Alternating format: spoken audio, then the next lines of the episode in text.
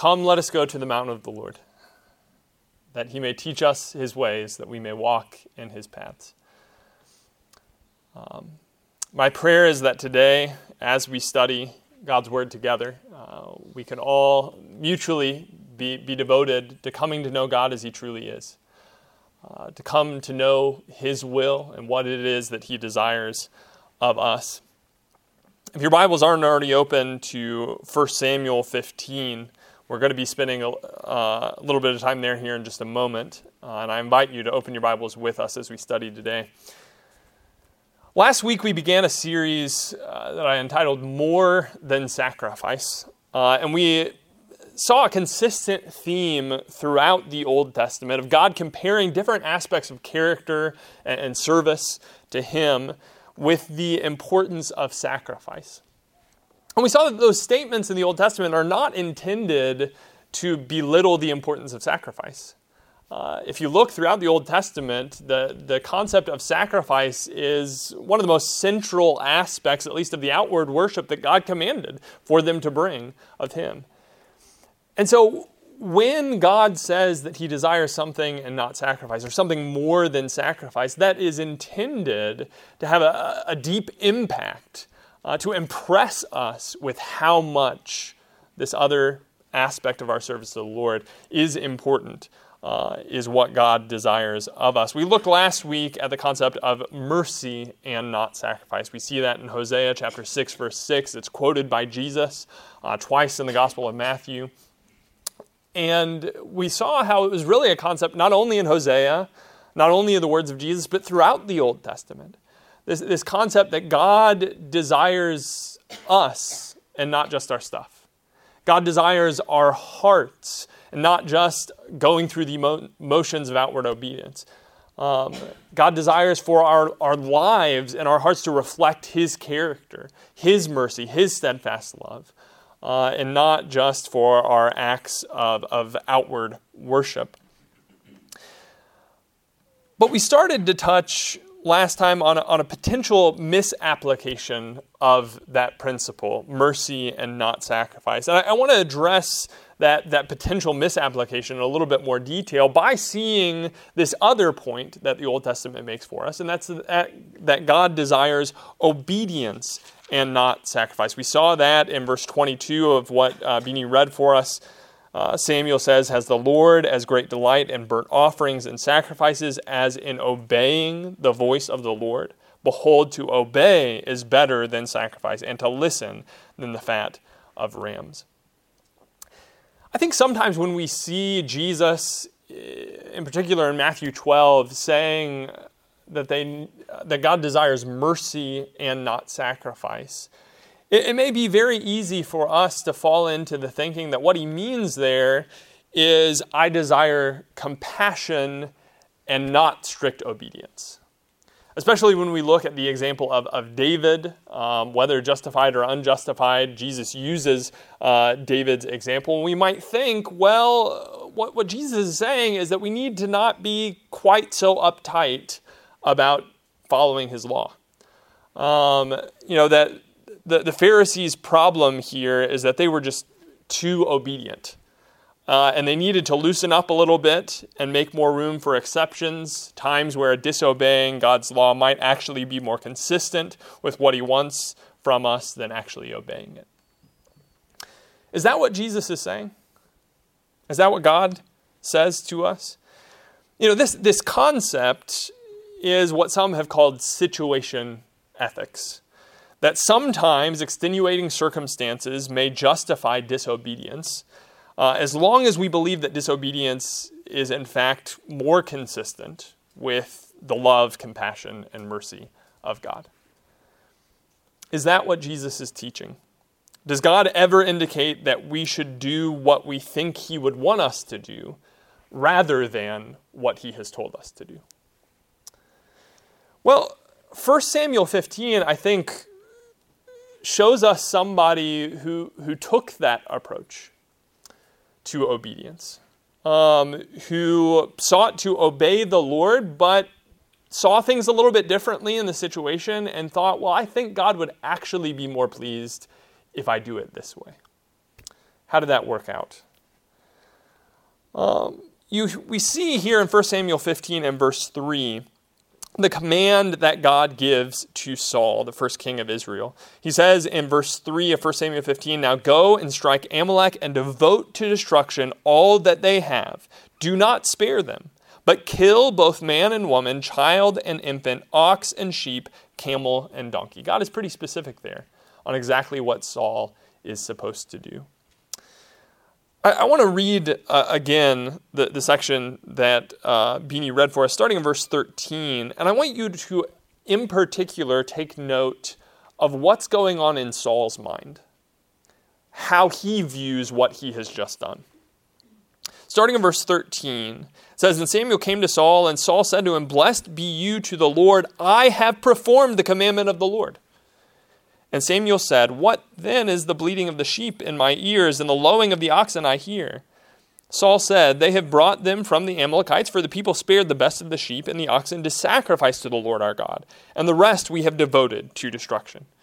Then Samuel said to Saul, Stop. I will tell you what the Lord said to me this night. And he said to him, Speak.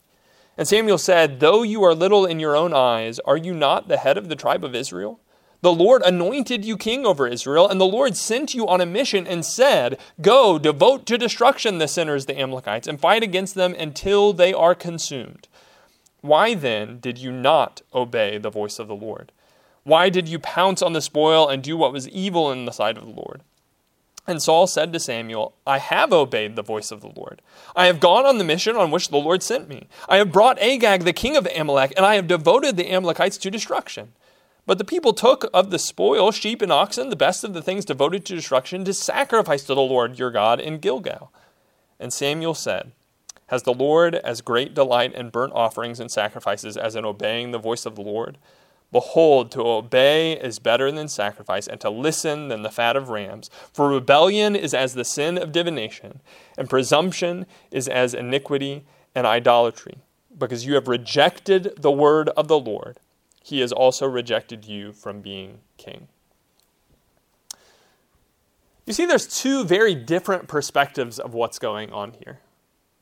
What, what does Saul think about what he's just done? The very first words out of his mouth when, when he comes is, Behold, I have obeyed the commandment of the Lord. He, he repeats that again uh, in verse 20. And Saul said to Samuel, I have obeyed the voice of the Lord. Did Saul obey God or did he not obey God? Saul evidently thought that he had.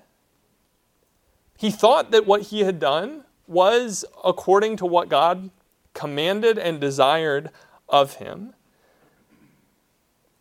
But what does God say? You know, Saul even has some reasons that he gives why he handled things the way he did.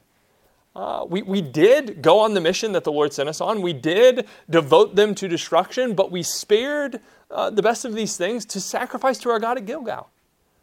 That seems like a pretty reasonable thing. It seemed very reasonable in Saul's mind. What is God's response? Does God say, Well, I, I, can see why you would think that. That's understandable. It's not exactly what I asked for, but I appreciate the sentiment.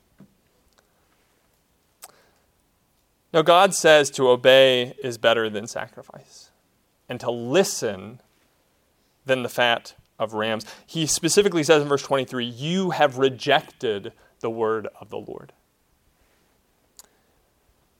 Saul taking God's instructions and applying them how seemed best to him, what seemed justified to him, God says was rejecting the word of the Lord.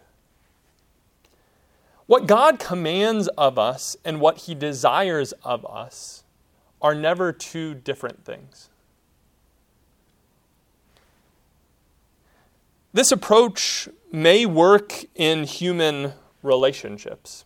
You know, if, if Erin asked me to pick up some Taco Bell on my way home, and I decide that I'm going to go get her favorite dish from El Campesino instead and bring it home, she's probably not going to be too upset with me, right? I, I, in my mind, was thinking of her and thinking of what I thought she might actually uh, appreciate most. And so I may not do exactly what she said, but I did something she would appreciate. Can we take that approach when it comes to God? When God speaks to us, does he expect us to kind of read between the lines and, and uh, determine what it is we think he would actually appreciate more than what he told us to do? No, the only way that we know who God is and what he wants is for him to tell us. We're, we're not capable of reading the mind of God and of determining, you know, well, I think, even though you said this, God, I think this would actually be more consistent with your character. I think this would actually be more pleasing in your sight. And so, as we think about what Jesus says when he says, I desire mercy and not sacrifice, when he quotes that from the Old Testament, certainly he's not saying that, that God just wants us to loosen up a little bit when it comes to obeying his word um, and not be as serious about that. Uh, just go with the sentiment of what God wants and let that be your guide. Now, in fact, Jesus' point is not to justify disobedience but to urge the Pharisees to a truer and deeper obedience to God's law. Look at what else Jesus says in the Gospels. Matthew chapter 5 in the Sermon on the Mount. Matthew chapter 5, starting in verse 17.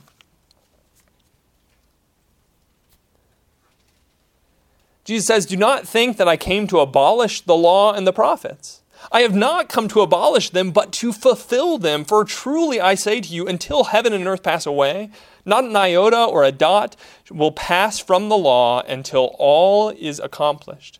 Therefore, whoever relaxes one of the least of these commandments and teaches others to do the same will be called least in the kingdom of heaven. But whoever does them and teaches them will be called great in the kingdom of heaven. For I tell you, unless your righteousness exceeds that of the scribes and Pharisees, you will never enter the kingdom of heaven. Does Jesus advocate a, a looser, more relaxed approach to God's law? No, Jesus encourages the opposite, in fact. A, a truer, deeper, more complete obedience of God's law. He says that willfully loosing where God has bound may even disqualify us from entering the kingdom. Our, our righteousness has to exceed that of the scribes and Pharisees if we are to enter the kingdom. When, when Jesus urges us to focus on the heart, that's not at the expense of obedience. No, he's urging us to obey God first and foremost from the heart in a deeper and truer sense. In Matthew chapter 7, in verse 21 through 23, Jesus goes on to say, Not everyone who says to me, Lord, Lord, will enter the kingdom of heaven, but the one who does the will of my Father who is in heaven. On that day, many will say to me, Lord, Lord, did we not prophesy in your name, and cast out demons in your name, and do many mighty works in your name? And then will I declare to them, I never knew you. Depart from me, you workers of lawlessness religious involvement, mighty works in God's name, outward appearances of spirituality are not the measure of whether or not we're kingdom citizens, but whether or not we are truly pursuing the will of the king in our lives. Jesus in the Gospels is not replacing meticulous obedience with a more laid back, subjective obedience. He is replacing surface level obedience with an obedience that flows forth from the heart from the inner man. It's a higher standard of obedience that Jesus is calling us to. And we see this concept, this emphasis on obedience, not just in 1 Samuel 15, not just in Jesus' words, we see it throughout the scriptures. If we want a full picture of who God is, we, we need to uh, come to see every aspect of his character. Um, I want us to turn our Bibles to Numbers chapter 15 for a moment. You know, in, in Matthew chapter 12, where Jesus mentions uh, God desiring mercy and not sacrifice, that's in the context of the misapplication of the Pharisees regarding the Sabbath law. right? They, they are saying that Jesus and his disciples are breaking the Sabbath because they're, they're plucking grain from the field as they walked through.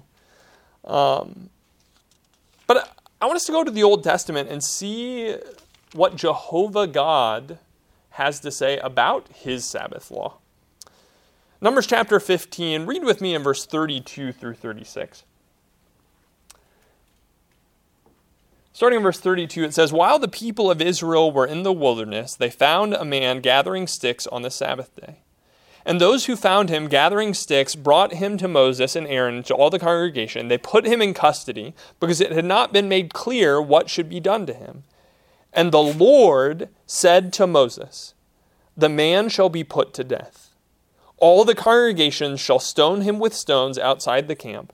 And all the congregation brought him outside the camp and stoned him to death with stones, as the Lord commanded Moses. Do you see that passage? This isn't just the Israelites kind of doing what they thought God might want. You know, we, we think God is really serious about the Sabbath, and so we're going to execute the death penalty on this individual. No, they stop and they ask, What does God want us to do? And Jehovah God, from his own mouth, says, You are to put that man to death.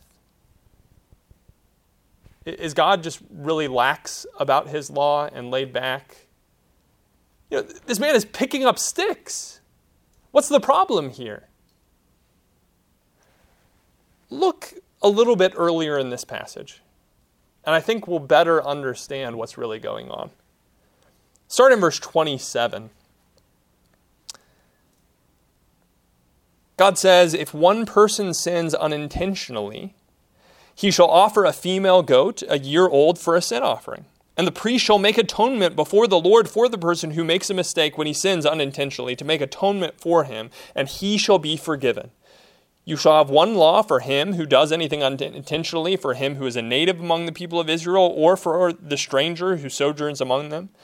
But the person who does anything with a high hand, whether he is a native or a sojourner, reviles the Lord, and that person shall be cut off from among his people. Because he has despised the word of the Lord and has broken his commandment, that person shall be utterly cut off. His iniquity shall be on him. That's the context. And immediately, God goes into telling us this story about the man who is breaking the Sabbath. Why, why does this man get the death penalty? I think we see here that God's focus was not on the severity of the outward act of disobedience, but the heart that it came from. It doesn't matter how serious it is. You know, we might say, well, isn't that a little bit harsh? This man's not a murderer. He didn't steal somebody's wife. He's not doing some gross act of immorality. He's just breaking the Sabbath. Well, God is looking at the heart not just the outward damage that that causes. I think sometimes that's the way we view sin. We think, well, uh, yeah, but my sin's not that serious. It's not hurting anybody, right? Well, does it come from a heart that is willfully denying God, rejecting God, disobeying what He's told me to do? Then it is serious. Because when God talks about obedience, He's not just talking about how it appears to men, He's talking about the heart that it comes from. And that's where God's focus is, and that's what Jesus is calling us to is a deeper and truer obedience that takes seriously even the, the littlest command of the law. Why? Because God said it. Because we want in every aspect to honor and obey Him as our King, our sovereign Lord.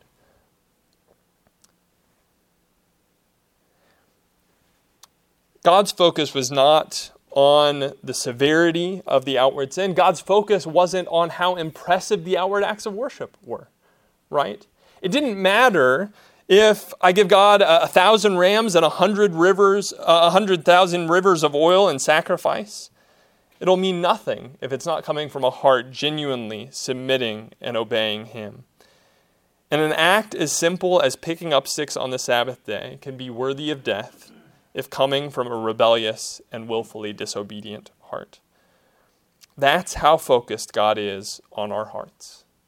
He's not lax about obedience, he's serious about obedience, that it must come from an act of the heart not just the outward man.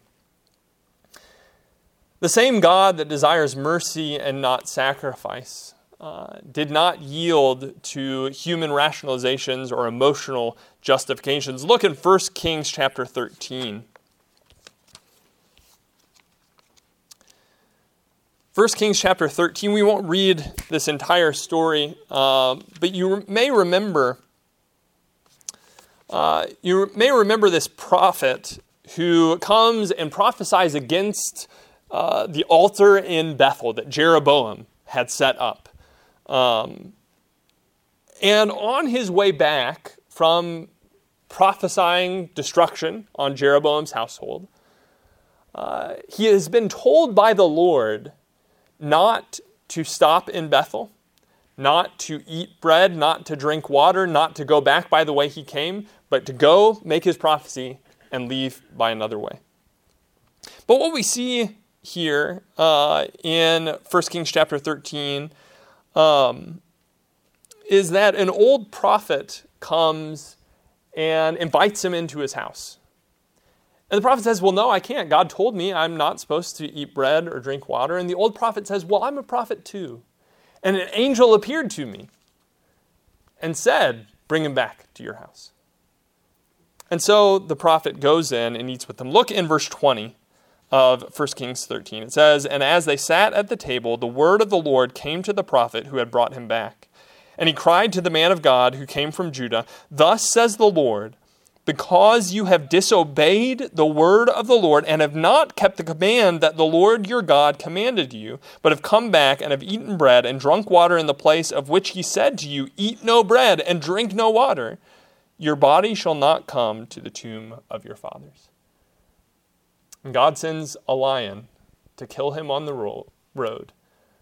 And to make it very clear what has happened, the lion doesn't eat him, doesn't tear him up. The lion just sits there next to the body so that everybody walking by can see the judgment that God has brought. Not only does God say that this young prophet has disobeyed his word, God brings judgment and God records it for our learning. What are we supposed to learn from this story? Why did God include this in his word for us? You know, we, we might say, well, you know, surely this is a reasonable misunderstanding.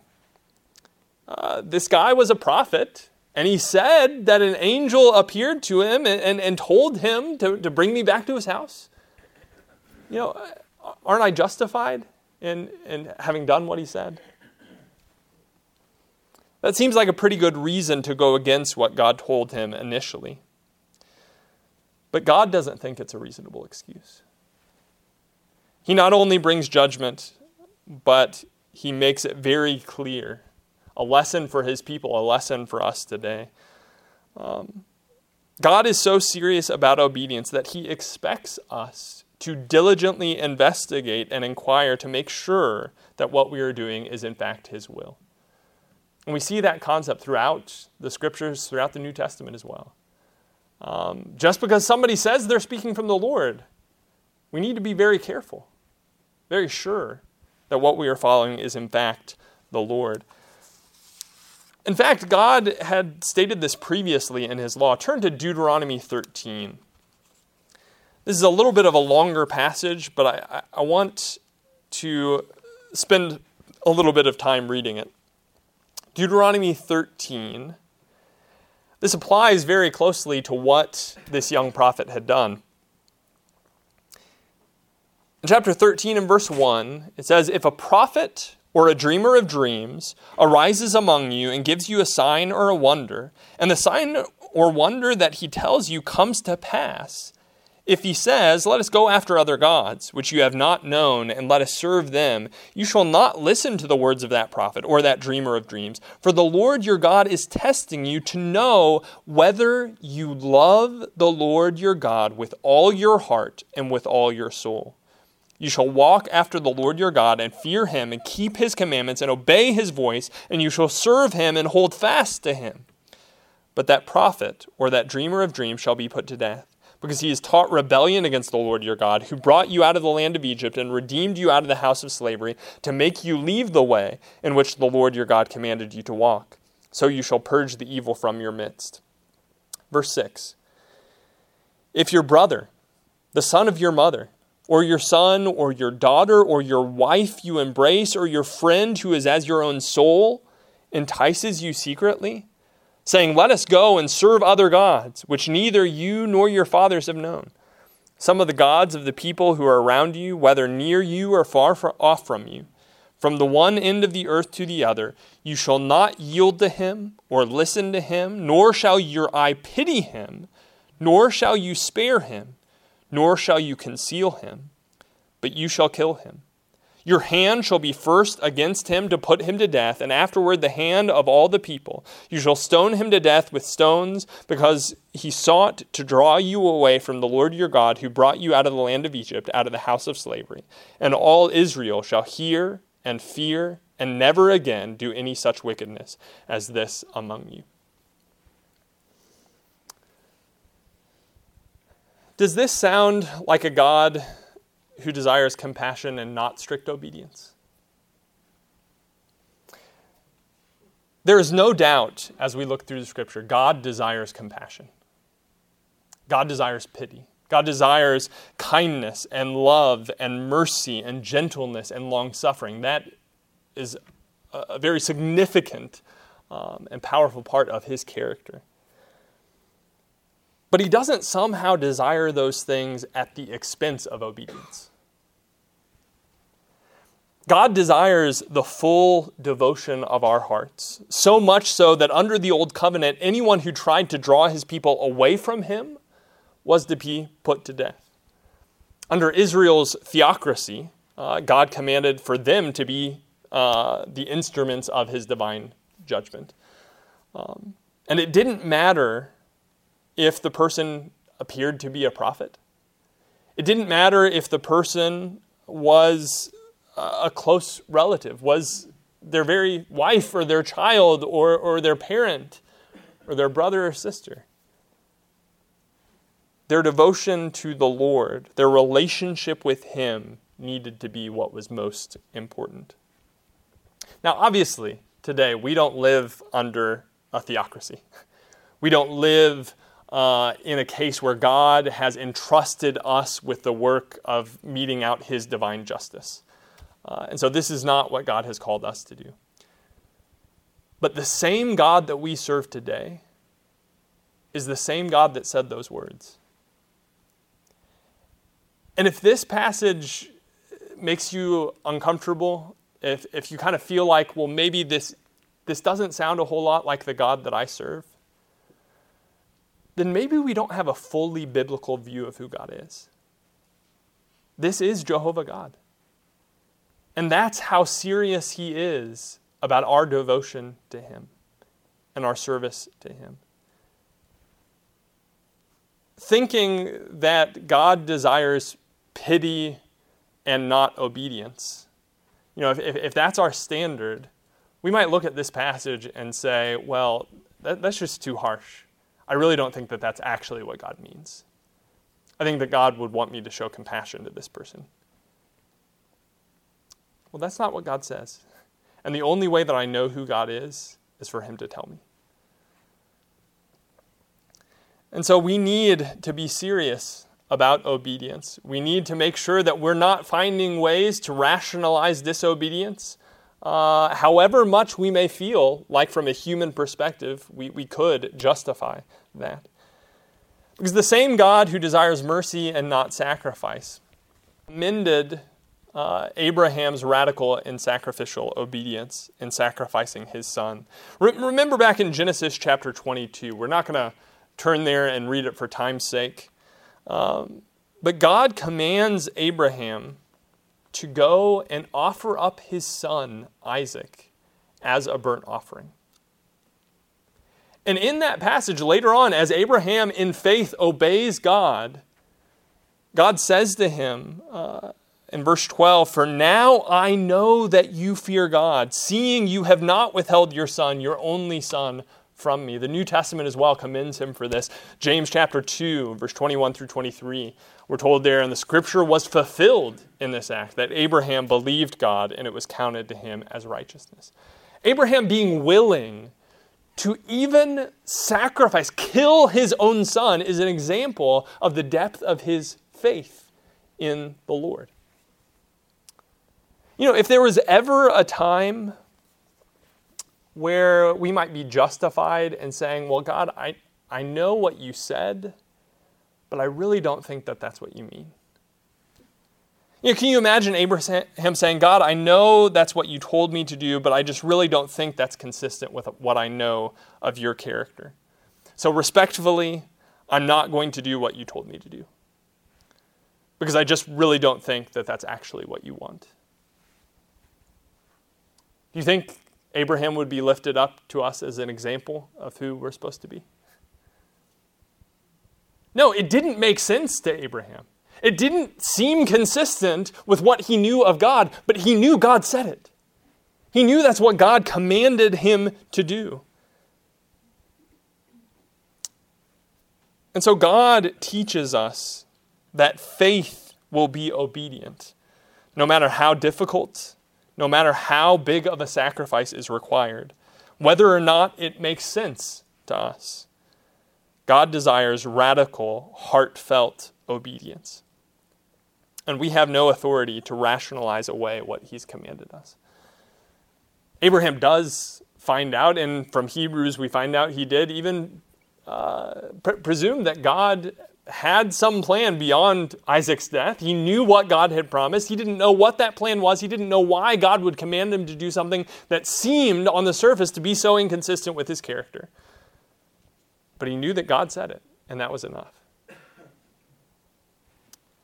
if we think that God wants us to come up with our own picture of what it is that He desires and let that rule out what He's actually told us, then we've completely misunderstood what God is saying. But lest we give the wrong impression, I think it is worth noting that God alone has the prerogative to adjust, adjust the requirements of his law. Um, God's law doesn't represent a higher authority than God himself.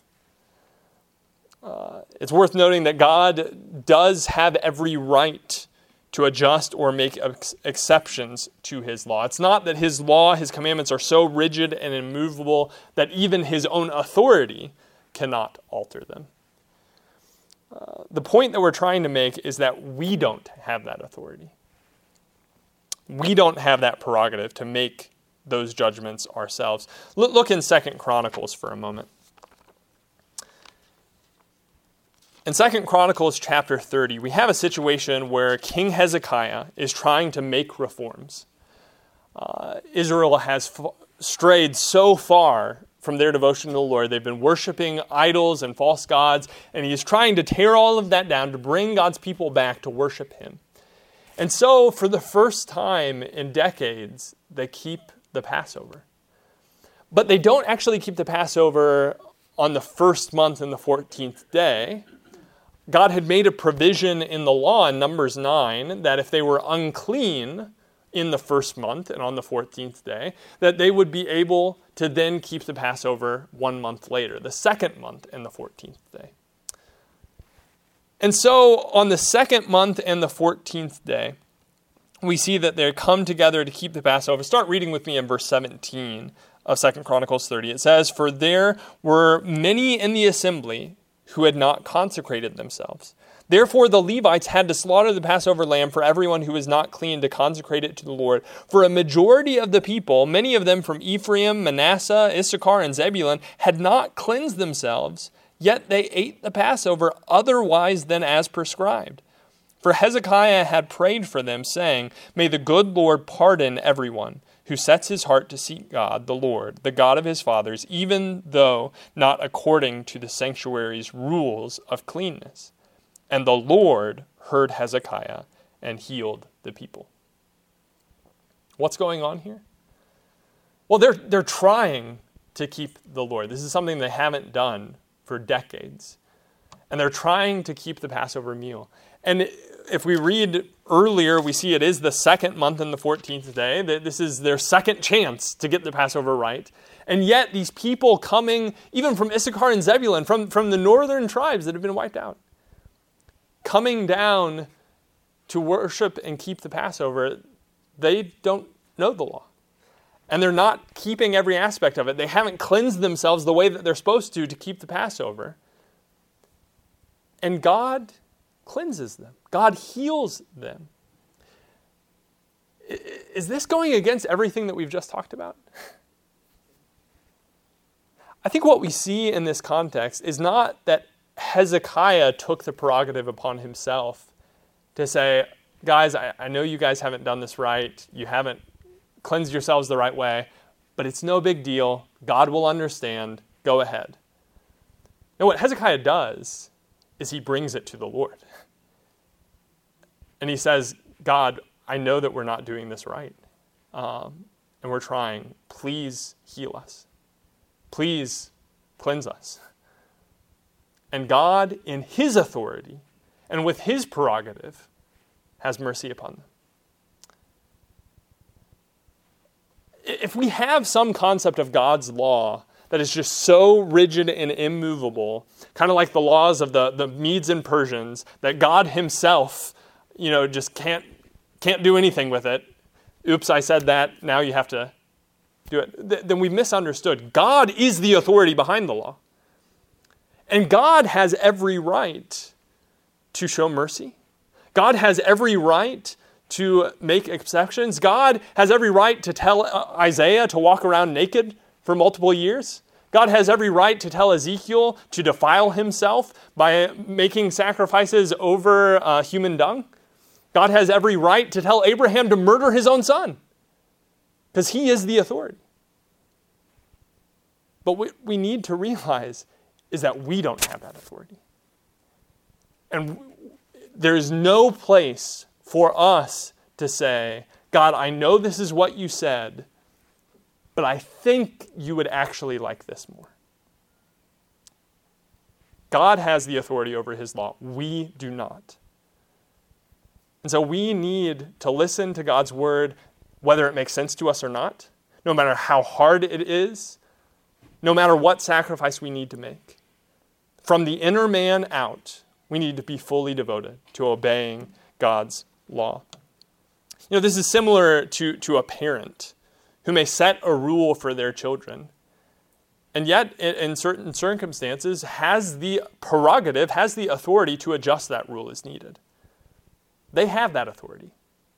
The child doesn't. and it's when we try to take that authority upon ourselves, try to take God's mercy and, and make it under our jurisdiction, um, that, that we get in trouble. What we're talking about here is not situational disobedience. What we're talking about is situational obedience, where God can tell us that in this circumstance, this is how you obey me. Then God said it, that's what we do, right? But we do not have that right. And so at the end of the day, if we ever think mercy would justify disobedience to what God has told us, we either misunderstood God's commands or we've misunderstood his mercy. Remember in Matthew 22 when Jesus asked about the greatest command in the law? He says, You shall love the Lord your God with all your heart, and with all your soul, and with all your mind. This is the great and foremost commandment. And a second is like it you shall love your neighbor as yourself. Talk about steadfast love, talk about mercy. Verse 40 On these two commandments depend all the law and the prophets. What, what God says, what Jesus says, is not um, these two commands are more important than all the law and the prophets. He says, on these two commands depend all the law and the prophets. Every other area of obedience comes back to this. It's the foundation of every other area of obedience. How do I demonstrate my love for God? How do I demonstrate my love for my fellow man? I never can fully do that outside of being obedient to God's commands. It's never that what would truly be loving to God and what would truly be loving to my fellow man is to do something in violation of what God's told me. No, God doesn't make mistakes like that.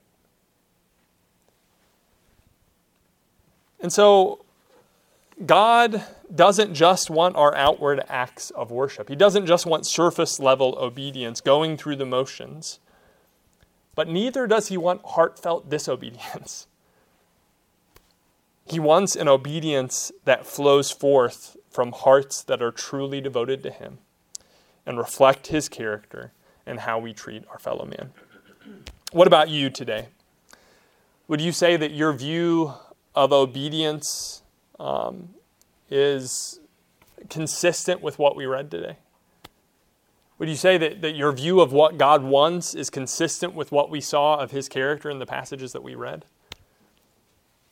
If not, maybe we need to adjust our perspective of who God is and what he wants. It's very easy for us to develop a one sided picture of who God is. Uh, and that can go in both directions. We, we can become so focused on meticulous obedience, on outward acts of obedience like the Pharisees, that we miss the heart of who God is. Or we can become so focused on just the, the heart and the attitude and the intention that we miss the importance of actually doing what God has said. But both of those things are emphasized within the scriptures. And if we want to truly serve the God of all creation, the God that reveals us himself to us through the scriptures, then we need to fully and completely from our heart and without be serious about obedience. If you recognize that you've not been submitting your life to the Lord, that you haven't been serious about obedience, that you've developed kind of this loose view towards what it is God desires of you, um, won't you make a change? God wants to help you. God is merciful. and gracious, and He forgives. But we have to come to Him with truly penitent and contrite hearts, striving to fully give our lives, our hearts over to Him. Is that what you want to do? If you're willing to repent, to come before the Lord, to bring your sins before Him, we'll pray for you. God, in His grace, will forgive His children. If you've never committed your life to Him, you can bury your old man of sin in the waters of baptism and by the power of the resurrection, by God's grace, you can be raised to walk in newness of life. If we can help you in any way in your relationship with the Lord, won't you please make it known by coming forward as we stand and sing together?